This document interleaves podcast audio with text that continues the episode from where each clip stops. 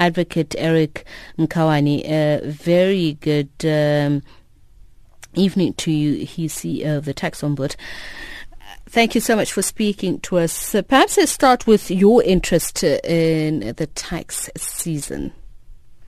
Uh, good evening, um, and good evening to the listeners as well. Um, our interest, obviously, know, our office is there to try to build that confidence in this tax system, and um, and and really our interest is just to advise taxpayers to make sure that they comply with the laws, uh, the tax laws of this country, making sure that they submit the returns in time uh, keep the documents, supporting documents. When you receive an assessment, check and to see if you are happy with the assessment and uh, just make sure that uh, if you need to object, you must object within the time frame, uh, which is 30 days of receiving the assessment and so forth.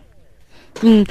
And obviously, uh, SARS is uh, very, very uh, you know, organized when it comes to documentation. They're stickler for details. So uh, paying late if you don't have the right documents is uh, not going to work in your favor. But uh, are people who want to make sure that they don't get audited. So what what do you advise here for the taxpayer, knowing what to do, when to do it, and how to do it?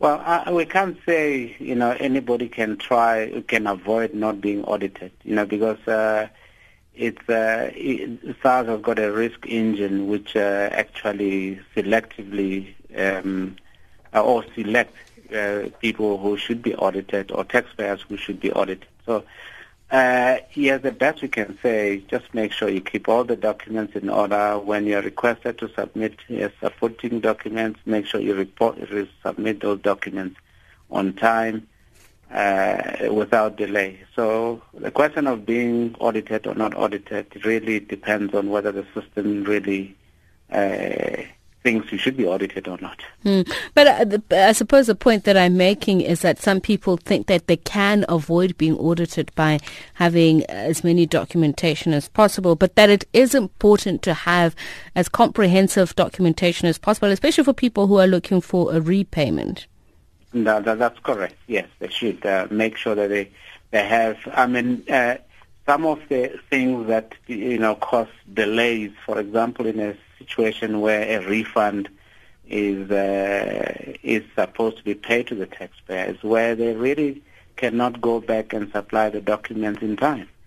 Uh, so that may cause that kind of delay. But uh, overall, people because you know uh, it's mostly when it comes to expenses that you're claiming to uh, qualify a taxpayer for a refund. So person must always be ready. He should not take uh, so many days to supply those documents because that that was the basis in the first place upon which a person um, completed the return.